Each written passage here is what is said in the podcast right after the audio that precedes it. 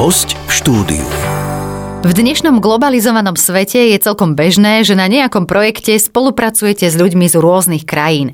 Každý sedíte pri svojom počítači vo svojej krajine a máte napríklad spoločnú online poradu. Biznis vás môže spájať, no odlišná kultúra vás môže rozdeľovať. Tolerancia a rešpekt voči názorom iných je v multikultúrnej spolupráci kľúčový. Čo by sme mali vedieť o indickej biznis kultúre a ako zo slovensko-indickej spolupráce vyťažiť maximum? Návod na prežitie v týchto multikultúrnych vodách nám v aktuálnej časti minisérie podcastov Poradcu podnikateľa opäť poskytne konzultantka medzikultúrnej komunikácie pani Eva Gáboríková, s ktorou sa spájame online. Dobrý deň, Prajem. Dobrý deň, Prajem. Teším ma, že aj dnes môžem byť s vami. Keď sme sa dohadovali, o akej biznis kultúre bude reč v tomto podcaste, spomenuli ste, že dajme indickú kultúru, toho je teraz veľa. V akej oblasti alebo v akej sfére najčastejšie spolupracujú Slováci s kolegami z Indie? Áno, ja som veľmi rada, že sme sa rozhodli pre indickú kultúru, lebo ja by som začala vetou, ktorú teda počúvam eh, neustále posledné dni a to je pre pána Jana len nie kolegovia z Indie. To je veta, ktorú teda dnes počúvam veľmi často, keď sa spájam s firmami a riešime ďalšie vzdelávanie, pretože aj na Slovensku v súčasnej dobe je veľa odborníkov, predovšetkým z IT priemyslu a teda týchto sekcií, ktorí majú svojich kolegov v Indii. Uh-huh. A uh, poďme sa pozrieť teda, ako by sme mohli charakterizovať indickú biznis kultúru Akú rolu v nej napríklad zastáva e, manažér? Teda neviem, či prevažne sú to manažerské pozície alebo také, že sú na rovnakej úrovni s tými kolegami zo Slovenska, ale možno poďme teda od toho vrchu, akoby, ako aj oni teda vnímajú manažera a aký je manažer podľa indickej biznis kultúry. Tak keby sme to trošku premietli na tie slovanské pomery, tak eh, vlastne naši Slováci väčšinou spolupracujú s kolegami, ktorí sú na ich rovnakej úrovni, pretože pracujú na spoločných projektoch. Ale práve mnohí Slováci sú potom manažéri, ale tým lídri pre mnohých kolegov z Indie. A tu vlastne sa otvára práve tá dôležitá otázka, ktorú ste povedali, lebo ten odpor, a budem teda úprimná, použijem dokonca to slovo odpor, spolupracovať s kolegami z Indie je nielen teda na slovenskej strane, ale ten určitý odpor je vlastne aj na indickej strane, pretože Indom práve v tejto spolupráci chýba ten vzťah, ktorý oni majú doma so svojím manažérom a so svojím nadriadeným. O čo konkrétne ide? V podstate v indickej kultúre je veľmi dôležitý bol taký bližší vzťah medzi manažérom a zamestnancami. Áno, aj na Slovensku sa manažéri snažia vytvoriť si bližší vzťah so svojím tímom, ale keby sme to mali číselne porovnať, tak na Slovensku to bude číslo 30 a v Indii to bude trikrát viac, číslo 90, kedy sme sa rozprávali o tom, koľko času vlastne oni v takej medzikultúrnej uh, komunikácii, ktorá je zameraná na dozvedenie, dozvedenie sa viac informácií, získanie viac informácií o tom, kto vlastne ten môj kolega je. V Indii veľmi často v rámci vzťahu manažer, zamestnanci odznievajú otázky, ktoré sa týkajú súkromného života. Otázky, ako môžu vlastne svojim zamestnancom pomôcť riešiť aj súkromné problémy alebo ako im môžem napomôcť v ďalšom odbornom raste. Čiže keby sme to povedali jednoduchými slovami, tak Indovia svojich manažérov vnímajú ako otcov, ktorí vlastne majú o nich veľmi blízky záujem. A hoci trošku tak fungujú aj Slováci, ako som povedala, tá intenzita, tá miera záujmu teda je veľmi rozdielna. Keď už sme pri budovaní vzťahov, tak e, sú zvyknutí Indovia aj na small talk alebo na nejaké také zdvorilostné otázky a ak áno, tak e, akej, aké témy by sme mali zvoliť na tento small talk a možno, možno aj kedy ho zaradiť v rámci nejakej tej spolupráce, že či pred tým, ako budeme riešiť tú prácu, alebo počas prestávky, alebo potom, keď si splníme projekt, ktorý máme zadaný. Určite v prípade indickej kultúry je dôležité ten small talk rozvíjať práve na začiatku. Ono to znie možno trošku tak teoreticky, že small talk a vlastne ako niečo, čo my v našom živote nepoznáme. Ale v podstate inými slovami by sme mohli povedať, že small talk v prípade indickej kultúry je záujem o človeka. Ja si napríklad spomínam na mnoho prípadov, kedy som robila konzultácie pre Indov, ktorí spolupracujú so Slovákmi a keď sme sa vlastne rozprávali o takých prvých dojmov z tej spolupráce, mnohokrát odznelo, že im chýba záujem zo strany slovenských kolegov o nich ako o ľudí. Lebo práve to je vždy v Indii to prvé a dôležité, keď sa vytvorí nový tím, keď ľudia začnú spolupracovať. My označujeme základných v takej medzikultúrnej komunikácii nemeckých kolegov, ale tým nechcem vytvárať nejaké stereotypy, ale myslím, že mnohí by to potvrdili. A myslím, že bude teraz prekvapením pre mnohých našich poslucháčov, keď poviem, že my sme vnímaní ako veľmi chladný národ práve pre kolegov z Indie. Ono, najdôležitejšie na svete je rodina. Toto je ako keby taká veta, ktorá tiež dosť reprezentuje indickú kultúru. Aj v našej kultúre samozrejme cítime, že je rodina veľmi dôležitá, no nezriedkajú predbieha nejaký neodkladný projekt alebo pracovné povinnosti. Treba asi zdôrazniť, že pre Indov to nie je len kliše alebo veta, ktorá sa len opakuje, ale naozaj skutočná alfa a omega. Ja si pamätám, že sme, keď sme sa aj minule rozprávali, že ste hovorili o jednom príklade z praxe, o tom, ako jeden Ind išiel pozrieť svojho strýka do nemocnice a napriek tomu mal v tom čase uzavrieť dôležitý projekt, ale pre neho bolo naozaj tá rodina e, dôležitejšia. Že ako to vlastne tí Indovia majú, tak aby sme to pochopili?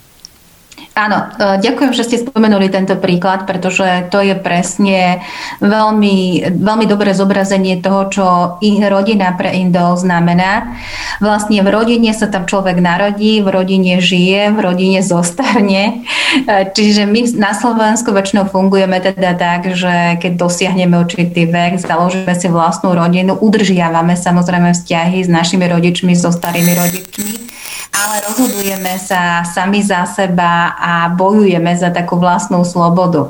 A v Indii práve je dôležité ten pocit, že ja patrím do nejakého spoločenstva, do oveľa väčšieho rodinného spoločenstva, ako je tomu na Slovensku, lebo u nás rodina to sú teda väčšinou štyria ľudia, manželský pár, dve deti, potom prípadne tam zaradíme starých rodičov a tam už asi končíme a tí ostatní sú taká vzdialenejšia rodina ale teda v Indii taká rodina to je 50 až 60 členov a to naozaj nepreháňam a voči všetkým týmto členom Indovia vlastne majú povinnosť e, pomôcť im, keď je vlastne treba. A ako som povedala, tá pomoc je oveľa dôležitejšia ako nejaký biznis projekt a podobne, lebo e, biznis projekt ešte sa niekedy v budúcnosti zopakuje, ale teda to, že som niekomu v rámci rodiny nepomohol, to si bude tá rodina pamätať naozaj veľmi dlho. Takže tu by som možno vyzvala Slovákov, preto vlastne sa aj v týchto podcastoch rozprávame, aby si túto skutočnosť uvedomili, keď vlastne s kolegom z Indie spolupracujú a keď budú vlastne počuť nejaké vety typu musím to urobiť pre svojho strýka, musím to urobiť pre svojho bratranca, aby si uvedomili, že to nie je niečo, čím sa indický kolega vyhovára, a čo je vlastne takým prekvapujúcim faktom pre nás Slovákov, lebo to nie je rozhodujúce u nás, ale teda v Indii to zohráva veľmi dôležitú úlohu.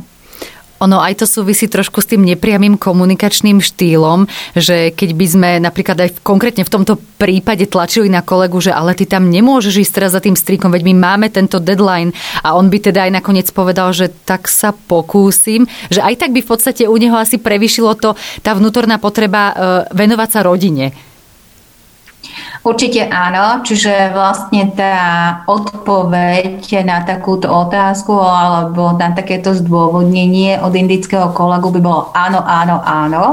Čiže ja by som to nazvala také indické áno, kedy Slovak by sa potešil, áno, ten kolega z tej Indie ma pochopil, že teda ten deadline je veľmi dôležitý, ale teda ja ako medzikultúrny konzultant by som tomu slovenskému kolegovi povedala, no on iba vás nechcel uraziť, a nechcela, aby ste vlastne prišli o svoju tvár, preto tam zaznelo to áno, áno, áno.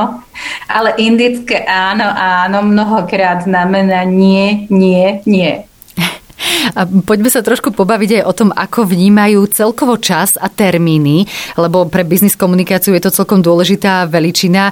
Vieme napríklad, že u Francúzov je úplne v poriadku mať akademickú štvrť hodinku alebo mať online konferenciu trošku dlhšiu, keď je treba. Naopak Nemci vyžadujú presnosť na minútu. Ako je to s indickým vnímaním času? Povedzme, že máme mať napríklad online poradu o 10. Tak kedy sa asi pripojí kolega z Indie? Alebo ako to môžeme očakávať? Áno, možno by som urobila taký krátky úvod k tomuto vnímaniu času, tak uh, takú teoretickejšiu vetu, keby som povedala, tak tá by znela, že Indovia vnímajú čas flexibilne, čiže nie je to niečo, čo dokážete presne na minútu merať. A opäť nie je to nejaká úražka, ale veľmi často teda tí, ktorí spolupracujú so Slovákmi a prichádzajú z Indie na služobnú cestu alebo do tohto regiónu, sú vlastne prekvapení, že my sa rozčulujeme, keď nám vlastne autobus alebo vlak meška 5 minút alebo 10 minút, že teda vieme sa na to veľmi stiažovať. U nich je prirodzené, že ten vlak meška aj hodinu a je to stále v poriadku. Takže to sú také príbehy zo života na to, aby sme pochopili, ako ten čas vnímajú. A musím samozrejme povedať, že tí, ktorí pracujú v biznis prostredí, tak sa snažia dodržiavať vlastne ten čas stretnutia a teda pripojiť sa vtedy, keď sa s kolegami v rámci online meetingu dohodli. A tie rozdiely, o ktorých my hovoríme, sú skôr viditeľné pri plnení úloh. Mm-hmm. To znamená, že keď sa dohodneme, že ten projekt musí byť vlastne dokončený povedzme si 13. novembra, tak oni ich to chápu, takže áno, keď to bude 15. novembra, je to ešte stále v poriadku. Samozrejme, nechcem hovoriť o stereotypoch, že všetci sú takí, lebo samozrejme aj indická biznis kultúra patrí ku kultúram, ktoré prináša, ktorá prináša nové vlastne inovatívne riešenia a sú to známi IT odborníci a podobne. Ale toto je len rada pre nás Slovákov, ktorí spolupracujeme vlastne s kolegami z Indie, že keď chceme, aby sa ten projekt naozaj uzavrel 13. novembra, tak na Slovensku v materiáloch to bude 13. november, ale tie e-maily, ktoré odchádzajú do India, teda v rámci tých online stretnutí s indickými kolegami, je to oficiálne 10. november. Mm-hmm. Ako ste spomínali, je to teda e, flexibilná kultúra a znamená to, že napríklad aj teraz v súčasnej situácii, že sa tak možno trošku lepšie vyrovnávajú s aktuálnymi zmenami aj v biznise, napríklad vplyvom pandémie koronavírusu, že možno neprežívajú to až tak strašne ako my, ktorí sme boli zvyknutí, že niektoré veci jednoducho fungujú a že máme pravidlá, ktoré dodržiavame a že teraz sa to naozaj mení niekedy zo dňa na deň. Ja dúfam, že sa na mňa nenahneváte, keď e, teda vás trošku opravím, lebo to, že sú flexibilná kultúra, to vlastne platí len o tom, ako vnímajú čas. Mm-hmm. Preto vlastne táto medzikultúrna komunikácia nie je až taká jednoduchá, ako si niektorí ľudia myslia. Dokonca včera som mala taký zaujímavý e, workshop e, pre ľudí z HR prostredia a oni tam hovorili vlastne o tom, že tí ľudia, ktorí spolupracujú s kolegami z inej kultúry, potom vlastne rozprávajú o svojich zážitkoch, aby povzbudili iných kolegov. Ale tu by som chcela povedať, že to je trošku nebezpečné, pretože my si vytvárame ako keby tie svoje dojmy, svoje zážitky, ktoré nemusia byť vždy správne. Takže aj tu by som chcela povedať, že tá flexibilita, tá je vnímaná pri čase. Mm-hmm ale keď si zoberieme vlastne tú COVID situáciu, ktorá v súčasnej dobe je v Indii, a m, mm, samozrejme prežívajú mnohé také výzvy, ako prežívame my, a, pretože sa nemôžu stýkať vlastne s tými svojimi rodinami, ktoré sme pred chvíľkou povedali, že sú pre nich veľmi, veľmi dôležité. Ale tu by som chcela zdôrazniť jeden veľký rozdiel, pretože v Indii vlastne takéto nariadenie od môjho manažéra, od predstaviteľov štátu je chápané ako niečo, čo musím striktne dodržať a nespochybňujem to. A v podstate to je taký rozdiel medzi nami a vlastne tými indami. My sa snažíme teda vyjadriť názor ku všetkému a spochybňujeme to v mnohých prípadoch. Oni vlastne tieto nariadenia berú ako niečo, čo je asi dôležité, lebo to vláda povedala, tak to budeme robiť. A možno nerozmýšľajú nad tým až tak veľa a tým tá ich situácia je taká jednoduchšia. Uh-huh. A ako ste aj vlastne spomínali, niekedy naozaj spolupracovať e, s ľuďmi z Indie je náročné pre, pre Slovákov. A v čom vidíte naopak pozitíva spolupráce s takouto kultúrou? Čím nás môže obohatiť spolupráca s nimi? Čo by sme si od nich mohli možno tak trošku viac zobrať e, k srdcu? A určite by som tu zdôraznila tie medziľudské vzťahy a záujem vlastne o ľudí a o ich potreby a pretože to sa možno v dnešnej dobe v našich tímoch a v našej kultúre vlastne stráca a to nám trošku aj chýba práve pri tých online stretnutiach a online rozhovoroch. A počúvam to vlastne zo strany aj mnohých mojich klientov, že so Slovákmi sa im pracuje ťažšie napríklad v určitých situáciách ako s inými kultúrami, lebo im tam vlastne chýba taká tá ľudskosť. Samozrejme, ja som Slovenka, neurážam Slovákov, ale keďže som medzikultúrny konzultant, musím to zdôrazniť a povedať. Ale nehovorím to preto, aby som Slovákov kritizovala, ale hovorím to preto, aby som nám vlastne dala nejakú spätnú väzbu a návrh, čo môžeme zmeniť. A tu konkrétne by som chcela vlastne podporiť všetkých tých, ktorí pracujú v online prostredí, aby tie prvé úvodné minúty venovali takému nezáväznému rozhovoru, ktorý sa týka aj toho, čo sme robili včera, ako sme sa mali, aby tí ľudia sa podielili o svoje nejaké zážitky. A samozrejme, nemusí to byť len takáto nezáväzná komunikácia, lebo keď sme to už urobili včera, nemôžeme to opakovať dnes. Ale existujú vlastne také triky, keď to poviem, a rôzne zaujímavé hry. Ja použijem to slovo hry, lebo tie sú pre nás ľudí veľmi dôležité. Ako veľmi zaujímavé vlastne za začať také online stretnutie a tých ľudí vlastne uvoľniť, aby sa vlastne aj pri tej pracovnej diskusii cítili veľmi dobre a cítili sa vlastne tak, že áno, ten môj team leader má o mňa záujem. Čiže všetko sa dá naučiť, len človek vlastne musí o tom vedieť, že je potrebné sa tomu trošku povenovať. A prezradíte nám aj nejakú takú jednoduchú hru, ktorú si môžeme dať na úvod nejakého online stretnutia alebo online meetingu? Tak tých hier je strašne veľa, závisí, koľko máme času, ale viete, napríklad také imaginárne otázky, že uh, akou slavnou osobnosťou by ste chceli večerať. A to je napríklad jedna taká otázka, ktorá môže rozprúdiť veľmi živú diskusiu medzi členmi online alebo teda remote týmu, keď použijem tú angličtinu. A je to veta, ktorá neuráža v medzikultúrnom prostredí nikoho, lebo sa nedotýkam žiadnej citlivej témy, aj keď tam mám kolegov z Nemecka, z Indie a podobne. A ja keď som tým líder a spýtam sa takúto otázku, ja sa veľa nepriamo o členoch toho svojho týmu dozviem a samozrejme odznejú tam aj také zaujímavé názory, že s kým by teda tí ľudia, tí moji členovia toho týmu tú večeru chceli mať. Čiže ľudia sa vzájomne aj zasmejú, viacej sa o, seba, sa o, sebe, o sebe dozvedia a potom vlastne plynule môžu prísť nejakým detailom, ktoré vlastne v rámci toho online stretnutia majú riešiť. V každom prípade nemali by sme teda zabúdať aj e, na základe toho, čo sme sa všetko dozvedeli o indickej kultúre, že sme predsa len stále v zásade ľudia a nie sme stroje, ktoré sa rozprávajú možno aj cez online, cez tie všetky prístroje, ktoré predsa, za ktorými predsa len stoja a sedia živí ľudia. Tak možno aj toto pre nás všetkých taká výzva. Presne tak. Tak by som povedala, vždy to hovorím a zdôrazňujem, že žiadna kultúra nie je dobrá a nie je zlá. A takisto Slováci um, robia veľa vecí, keď to poviem tak jednoduchým jazykom, ktoré iritujú iné kultúry. Ale tá medzikultúrna komunikácia môže samozrejme a väčšinou veľmi dobre funguje, ak je správne nastavená. Ja by som na záver vlastne tej našej nejakej diskusie dnes povedala, že treba si napríklad spomenúť na ten príklad s tým 13. novembrom. Slováci potrebujú 13. november, Indovia potrebujú 10. november. To nie je žiadna urážka voči indickej kultúry, to je len práca s poznaním kultúrnych rozdielov. A keď vlastne ja o týchto kultúrnych rozdieloch viem a dokonca o tých kultúrnych rozdieloch členmi svojho virtuálneho alebo remote týmu hovorím otvorene, vieme, od čoho sa môžeme odraziť, aby sme si nastavili tie pravidla vzájomnej komunikácie.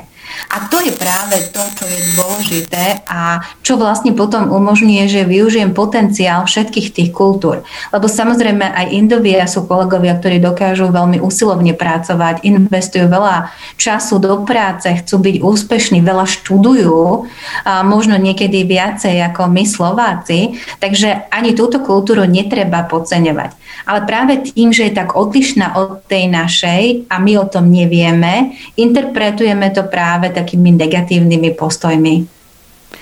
Ďakujeme za tieto informácie a verím, že všetko to, o čom sme sa dnes rozprávali, môže byť prínosné pre mnohých poslucháčov, ktorí buď už aktuálne pracujú v takom multikultúrnom týme, alebo možno o tom uvažujú ako nejakej ďalšej pracovnej možnosti, prípadne aj čo sa týka klientely, že by oslovili zákazníkov z iných krajín. Budeme radi, ak nám pokojne aj napíšu spätnú väzbu, alebo čo by ich zaujímalo, z akej kultúry, o akej kultúre by sa chceli dozvedieť viac. V každom prípade dnes, a verím, že nie naposledy, našim hostom hosťom bola pani Eva Gáboríková, konzultantka medzikultúrnej komunikácie. Ďakujem, tešilo ma a páči sa mi aj vaša výzva, aby nám poslucháči napísali, čiže ja si len dovolím povedať, že ja mám profil na sieti LinkedIn, ktorú mnohí Slováci poznajú. Ešte raz opakujem moje meno Eva Gaboríková, takže budem sa tešiť, že sa so mnou spojíte aj takýmto spôsobom a zároveň sa budem veľmi tešiť z vašich otázok, ktoré nám napíšete, možno aj námety, aké kultúry sú dôležité pre vás a ktoré by sme mohli do našich podcastov zaradiť. Ďakujeme ešte raz pekne. Počúvali ste podcast Poradcu podnikateľa.